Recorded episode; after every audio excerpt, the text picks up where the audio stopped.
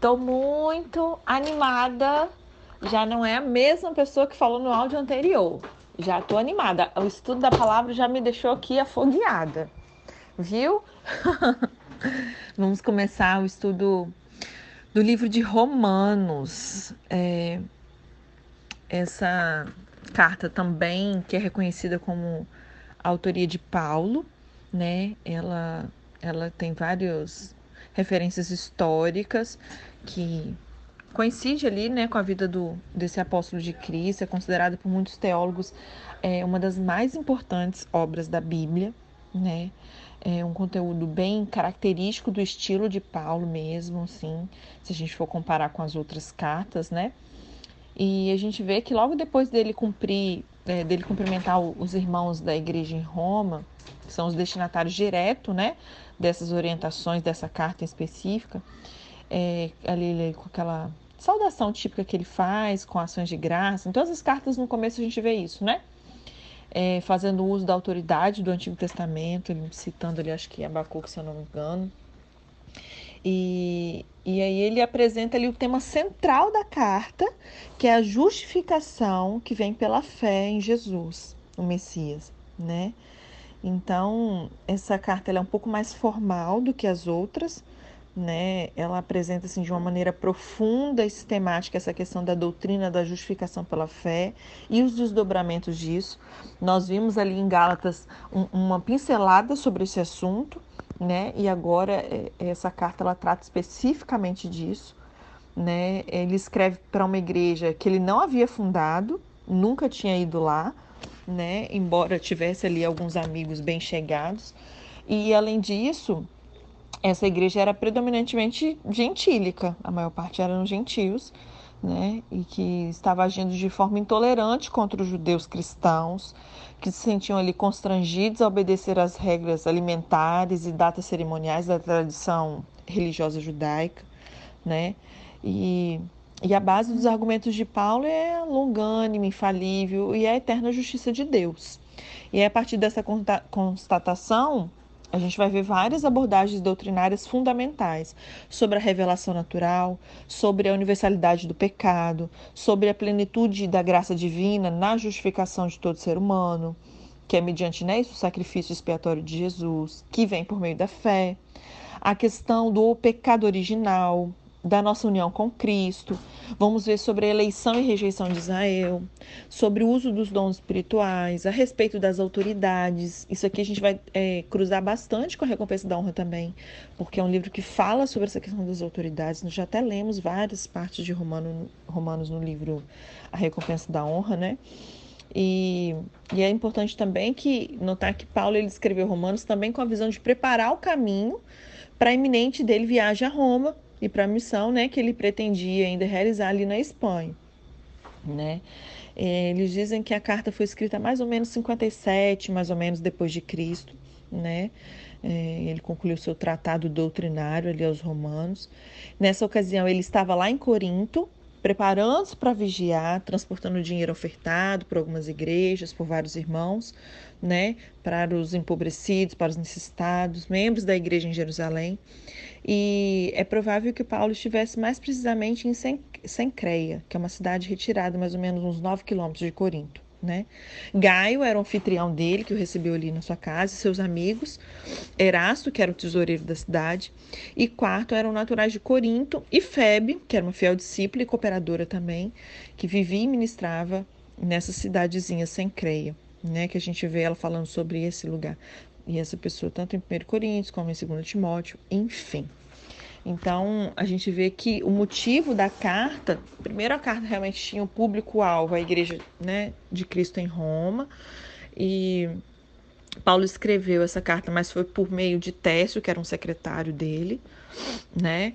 E é, o motivo da carta é realmente revelar como que pecadores se tornam justos diante de Deus mediante a morte de Jesus, o justo, né, que se fez pecado por nós. Romanos é uma síntese do cristianismo. Né? É, a gente sabe que ela não é a primeira carta, que ele já tinha escrito. Gálatas já escreveu é, primeiro Tessalonicenses, segundo, segundo Tessalonicenses. Na verdade, ele já tinha escrito primeiro e segundo Coríntios também. Eu escolhi estudarmos Romanos antes de Coríntios, tá? Apesar de, pela cronologia, provavelmente ele escreveu as cartas aos Coríntios antes de Romanos, mas eu recebi a direção de estudarmos Romanos primeiro, né?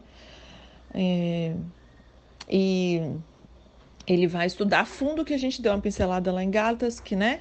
Que a justificação do homem pela fé, né? Sem as obras da lei de Moisés. Já falamos que ela era composta de judeus e gentios, mais, né? É, mais gentios, né? Que eram os não-judeus. Hum, deixa eu ver o que mais. Ele afirma ali novamente que né, judeus e gentios são iguais perante Deus, todos são pecadores e que essa justificação não é pela lei, mas pela fé e pela graça. Ele vai sempre repetir as mesmas coisas, a gente vai ver sobre isso, né? Mas a gente não fica sem lei livre para pecar, né? Nós nos tornamos escravos da justiça. Nós morremos para a lei, mas a gente vive pela lei do Espírito de Deus em novidade de vida. Né? Essa é uma síntese aqui da fé cristã e a mais complexa é a exposição do Evangelho. Então, por esse motivo, eu já começo esse estudo orando ao Senhor e pedindo que vocês, já no começo, pausem o áudio agora já façam uma oração ao Senhor, é, permitindo para que o Espírito Santo consiga trazer realmente uma palavra rema ao seu coração, uma revelação profunda da palavra, porque tem coisas que vai dar meio que um nó na sua cabeça. Você precisa de fato renovar a sua mente, aceitar essa instrução que vai vir da parte de Deus para viver uma vida como vocês nunca viveram. Se ver como vocês nunca se viram. É muito incrível. É, parece, e parece assim, muito loucura, muito ilógico. Assim, a nossa mente natural geralmente vai pensar totalmente contra ao que a gente vai estudar aqui tá? então, antes de iniciar a leitura propriamente dita, eu prefiro fazer essa pincelada, fazer essa introdução, trazer alguns conceitos, né? Essa questão sobre o tema justiça de Deus. E aí, como eu falei, a justiça de Deus é estar numa posição ideal diante de Deus, em plena confiança, como um filho se coloca diante do pai, né? Que uma vez que a gente nasceu de novo, o homem é recolocado pela obra de Jesus na cruz, naquela posição na qual a gente nunca deveria ter saído, né? Que éramos de justos. E aí a gente vai ver essa, essa questão, por isso que eu falei que vai dar um, uma guinada, assim, um, é, um revertério aí no, na mente, porque a gente vai. Eu oro para que realmente. É, a palavra Paulo até fala sobre isso. Eu oro por espírito de sabedoria e revelação no pleno conhecimento mentes voltadas e cativas ao Senhor para conseguir destravar a mente e entender isso aqui que o Senhor vai nos ensinar, que é o nosso real estado depois que a gente recebe Jesus como Senhor. Vocês vão descobrir como que deveria ter sido a vida de vocês e eu a minha, desde que eu aceitei Jesus. E que a gente vê que a gente não viveu por conta dos conceitos errados ou pelo não conhecer o verdadeiro conceito. Né? Então vamos a algumas definições, por exemplo, justiça. Justiça no dicionário da língua portuguesa, ele fala que é como se fosse conformidade com o direito, ou a virtude de dar a, a cada um aquilo que é seu, né? É, o que não nos ajuda muito na compreensão do que seja a justiça mencionada na palavra de Deus. Essa aqui é a definição do dicionário em português. Porém, a palavra justiça no grego é de Kaiosune, de Kaiosune, que é definida pela concordância do Strong em um sentido amplo como o estado daquele que é como se deve ser. O estado daquele que é como se deve ser. É uma condição aceitável de Deus. E justificar é pronunciar formalmente uma sentença de aceitação, declarar legalmente justo, é absolver, absolver né? É... Quer ver? Segundo Coríntios 5, 21, ele fala o seguinte: aquele que não conheceu pecado, ele o fez pecado por nós, para que nele fôssemos feitos justiça de Deus. Né? Então, aqui é um, um resumão, resumão, resumão. Jesus ele se fez pecado por nós, para que eu e você, nele, então, a partir do momento que eu aceito ele, eu sou feita justiça de Deus. Por isso que a gente está vendo os conceitos aqui primeiro, né? Então, vimos o que significa justiça no português, justiça no original, no grego, no, amplo, no âmbito da palavra, sobre justificar, sobre justificação. é um ato livre da graça de Deus, pelo qual ele nos redime de todos os nossos pecados e nos aceita como justos aos seus olhos. É, por nos ser imputada a justiça de Cristo que se recebe pela fé. Então não tem nada que eu e você façamos, foi pela fé que ele nos imputou isso por justiça, igual ele fez com Abraão. Né? É uma mudança de posição do pecador que antes nós éramos condenadas e agora a gente participa da divina aprovação. E isso, gente, inclui muito mais do que perdão de pecados né? Porque no ato da justificação de Deus, ele coloca o ofensor na posição de justo. Não é simplesmente perdão de pecados, né? É, justiça de Deus é a capacidade ou habilidade de estar diante de Deus. Então a palavra diz que ele nos fez lá em 2 Coríntios 5:21, ele que nós fôssemos feitos justiça de Deus. O que que é ser feito justiça de Deus? Jesus foi à cruz para que fôssemos justiça de Deus. O que, que, é isso? É uma capacidade ou habilidade da gente estar diante de Deus sem medo, sem culpa, sem complexo de inferioridade, sem condenação, chamando de Pai como se o pecado jamais tivesse existido. Tem noção? Geralmente a gente não tem essa noção sobre nós mesmos, né?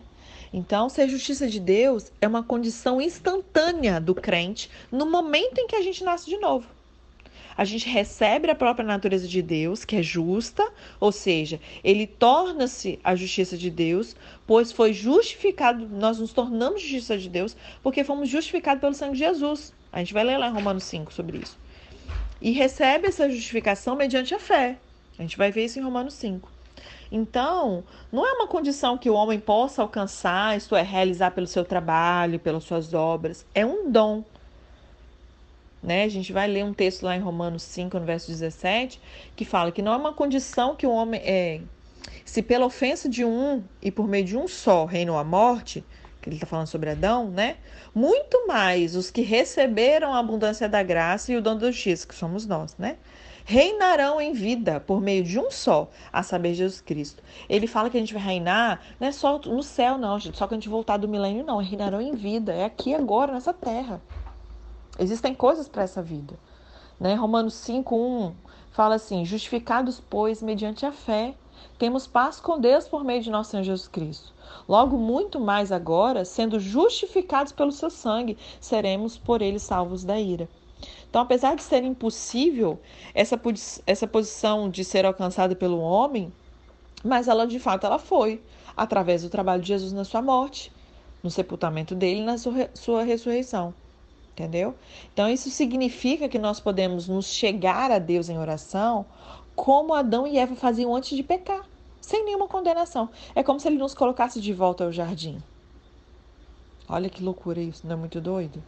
Dá um nó na cabeça a gente conseguir se mover dessa forma.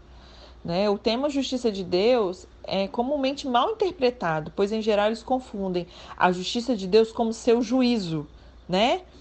E talvez isso se deva à forma como esse termo costuma ser empregado, sendo associado a uma punição de pessoas pelos erros que elas cometeram e coisas do tipo. Só que a gente viu que justiça é a capacidade dada por Deus da gente estar mais uma vez diante dele, como se o pecado nunca tivesse entrado na nossa vida, gente. É assim que Deus nos vê, foi nessa posição que Deus nos colocou. Olha que incrível. Então é ou não é importante nós estudarmos e compreender a justiça?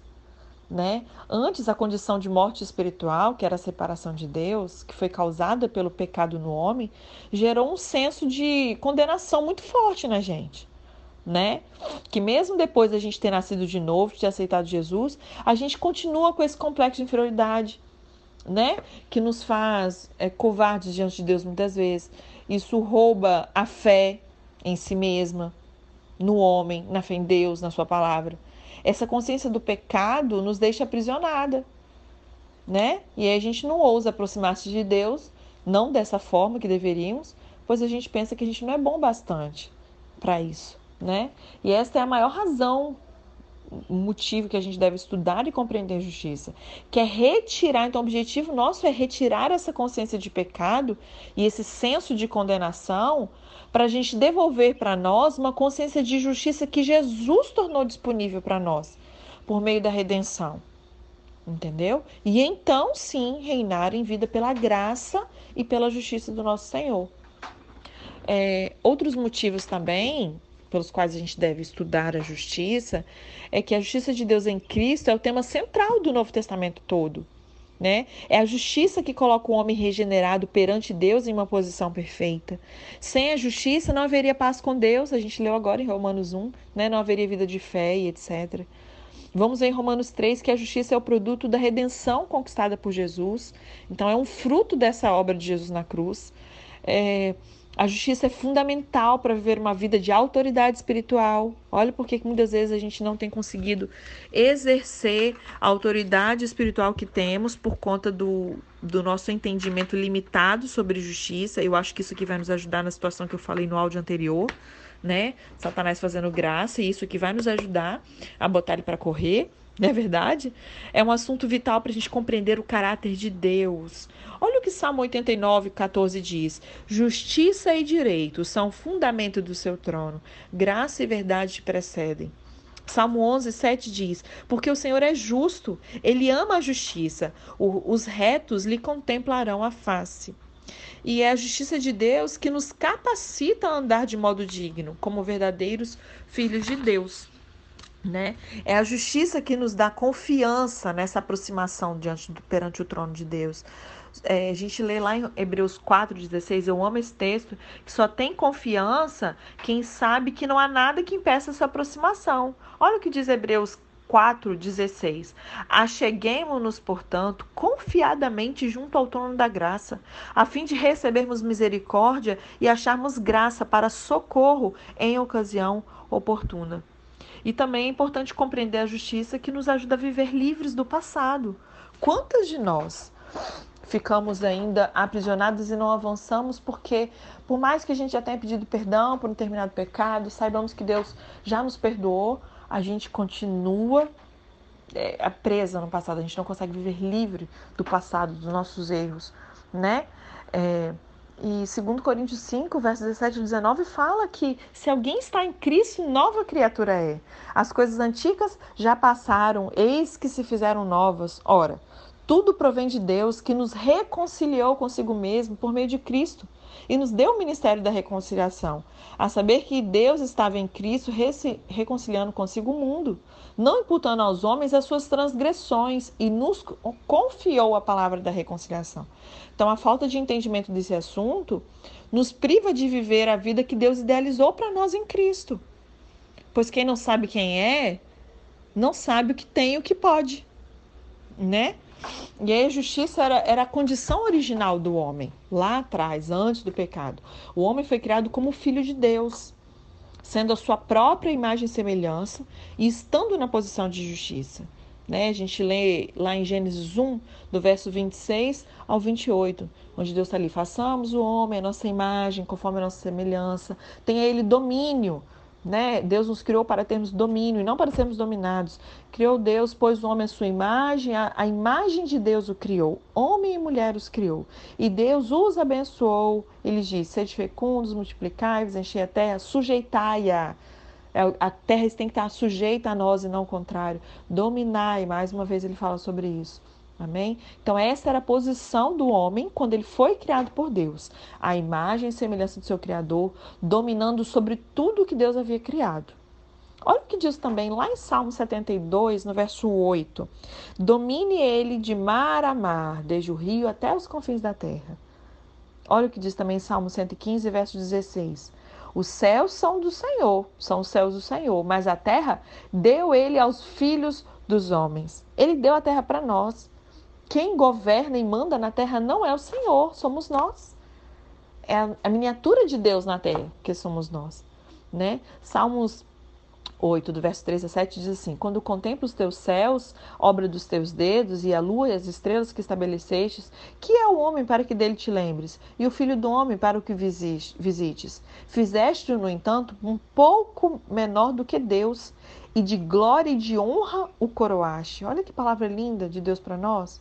Deste-lhe domínio sobre as obras da tua mão e sobre os teus pés, tudo lhe puseste. Ele diz que deu domínio para nós e colocou debaixo dos nossos pés tudo. Deus já fez isso. Amém? Além disso, Adão e Eva tinham um relacionamento saudável com Deus, né? Uma comunhão perfeita, livre de medo, de condenação ou qualquer impedimento, pois eles estavam na posição de justiça de Deus diante do Pai. A gente vê isso claramente no livro de Gênesis, né? Nós somos feitos um pouco menores que Deus, coroados de glória e honra, como a gente acabou de ler aqui em Salmos, né? E com domínio sobre todas as obras das mãos de Deus. Né? Essa era a condição original do homem.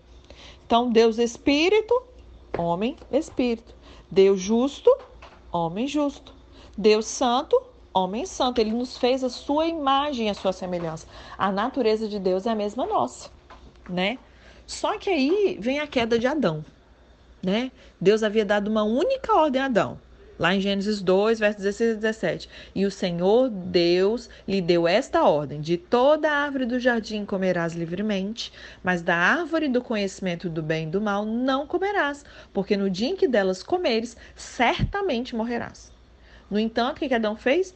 Desobedeceu a Deus e caiu em condenação. Lá em Gênesis 3,6 a gente vê isso. Vendo a mulher que a árvore era boa para se comer, agradável aos olhos e árvore desejável para dar entendimento, tomou-lhe do fruto e comeu, e deu também ao marido, e ele também comeu. E aí ele morreu. Deus falou que certamente morrerás. Mas a mente limitada, né? Pensou: ah, comeu, não, não morri. Não sabia de nada inocente. E ele morreu sim. Como? Espiritualmente. E como consequência, ele perdeu. Foi quem que me perguntou esses dias? Foi Dani. É, de um estudo que. Uma passagem que ela tinha visto sobre essa questão de, de, de ter perdido o domínio, né? Que o pecado, assim, ela não, não tinha parado para pensar nessa situação. Como que é, Satanás passa a ter o domínio da terra e tal, uma, série de coisas. E aí, é, quando a gente.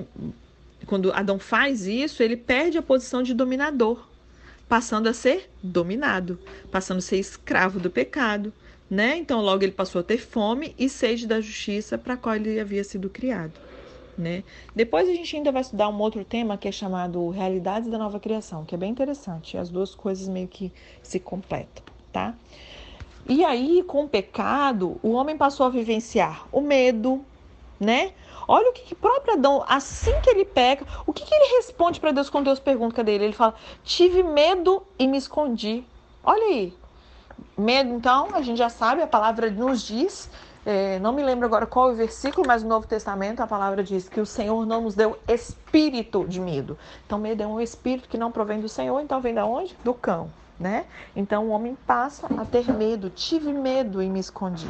O homem não tinha medo da presença de Deus antes da queda. Né? Ele estava em paz com Deus, tinha confiança diante dele. E aí Jesus pega e nos leva de volta à situação. Ó, vai, vai se analisando aí, vai deixando sua mente trabalhar. Ele passa a ter vergonha e percebendo que estavam nus, seus olhos foram abertos, eles sentiram vergonha. Então, vergonha, consequência de separação de Deus, do pecado, senso de culpa. Esconderam-se da presença do Senhor Deus. Eles sabiam que tinham desobedecido a Deus e se esconderam com medo das consequências. Há um senso de culpa que é o mesmo que consciência do pecado, né? Ou seja, eles sabiam que tinha responsabilidade no erro. Ah, uma outra coisa que vem é complexo de inferioridade. Não está explícito em Gênesis 3, mas é demonstrado na conduta do homem, que não sente mais digno né, de nada perante Deus. Um outro problema que veio, quebra do relacionamento com Deus. Onde estás? A pergunta de Deus demonstrava que o homem já não estava mais, entre aspas, perto dele. Ele estava fora da comunhão, né? Além disso, estar fora do jardim era equivalente a estar fora da presença de Deus. Né? A gente vai ver esse episódio lá em Gênesis 3, verso 22 a 24. Então perceba que, tendo acesso à árvore de vida, uma figura que era da presença de Deus e do acesso à sua palavra, o homem viveria eternamente. Né? Eu até expliquei, acho que para Dani, que ao pecar o homem foi expulso do jardim e perdeu o acesso a ela, e ali, na verdade, era, não era nenhuma penalização, sabe? Você vê o amor de Deus para com o homem, porque se ele comesse do fruto da árvore da vida ali no centro, que era de uma vida eterna, na condição que ele estava de pecador, Deus não poderia fazer mais nada, porque ele, ele se tornaria um eterno, né? condenado eternamente à morte. Mas Deus queria preservar para poder conseguir salvar o homem. né? E aí o homem ali estava separado, né, da vida de Deus e também sujeito a uma morte física. Uma outra coisa que aconteceu com o pecado, o homem teve a perda do domínio, né? O homem, tudo que havia sido dado para ele, ele passou o domínio para Satanás. Olha o que diz lá em Lucas 4, versos 6 e 7. Disse-lhe o diabo, falando lá com Jesus: Dar-te-ei toda essa autoridade e glória destes reinos, porque ela me foi entregue. Então ele está falando o quê? Lá no Éden. Lá com Jesus, está falando, lá no Éden, Adão me entregou a autoridade sobre tudo aqui, né? E eu dou para quem eu quiser. Portanto, se prostrado me adorares, tudo será teu, tal, tal, tal. Então, Gênesis 1, 26, 27. Salmo 72 e 8 que a gente leu. Salmo 115, 16 também que a gente leu. E Romanos 6, 16 que a gente ainda vai ler. É, a gente vê que esse domínio foi dado por Deus ao homem, mas o homem entregou a Satanás no momento em que obedeceu a Satanás e desobedeceu a Deus. Né? quando Satanás diz que todos os reinos do mundo lhe haviam sido entregues, ele não estava mentindo pois ele recebeu autoridade quando o homem pecou. Mas Jesus veio para nos restituir tudo o que havíamos perdido, incluindo o domínio e a autoridade. Né? A questão da mudança também na natureza do homem. Então, quando o homem peca, o homem passou a ter a natureza do diabo a partir do momento em que pecou né? Olha o que diz Efésios 2, 3. Entre os quais também todos nós andamos outrora segundo as inclinações da nossa carne, fazendo a vontade da carne e dos pensamentos, e éramos, por natureza, filhos da ira, como também os demais. Então, ao cometer o primeiro pecado, o homem ele é desligado de Deus e recebe a natureza de Satanás. Só que quando a gente nasce de novo, quando a gente aceita Jesus, o homem, nós somos regenerados e recebe a vida e a natureza do Pai de volta. E a gente torna-se co-participante da natureza divina de novo. Olha o que diz 2 Pedro 1,4. Pelas quais nos têm sido doadas as suas preciosas e muito grandes promessas, para que por elas nos torneis co-participantes da natureza divina, livrando-vos da corrupção das paixões que há no mundo. E aí tem a questão também, né, tem mais duas situações, que é a mudança na família e mudança de reino. Então, mudança na família, o homem deixou de fazer parte da família de Deus com o pecado para se tornar a família do diabo, né? É, olha o que diz Lucas 3,38. Cainã, filho de Enos, Enos, filho de Sete, e Sete, filho de Adão, filho de Deus. Adão era filho de Deus, logo toda a humanidade também. O pecado, porém, introduziu introduz ali a morte que separa o homem de Deus e une ele ao diabo. Vocês podem ler lá, o texto é muito grande, anotem aí, leiam João 8, do verso 31 ao 44, tá? E aí, com relação à mudança de reino, ao pecar, o homem saiu do reino da luz e foi para o império das trevas. Né? Tendo mudado, portanto, de reino, sendo subjugado a Satanás, fomos feitos escravos do pecado. Não tem a música do Fernandinho? Que eu não sou mais escravo do medo, não, tá vendo? É tudo isso aqui. É uma realidade nossa. A Bíblia, no entanto, nos diz que Cristo reverteu essa situação. Olha o que diz Efésios 5:8, pois outrora erais trevas, porém agora sois luz no Senhor. Andai então como filhos da luz. Colossenses, capítulo 1, verso 13 e 14 nos diz: Ele, Deus, nos libertou do império das trevas e nos transportou para o reino do Filho do seu amor, no qual temos a redenção, a remissão de pecados. Né?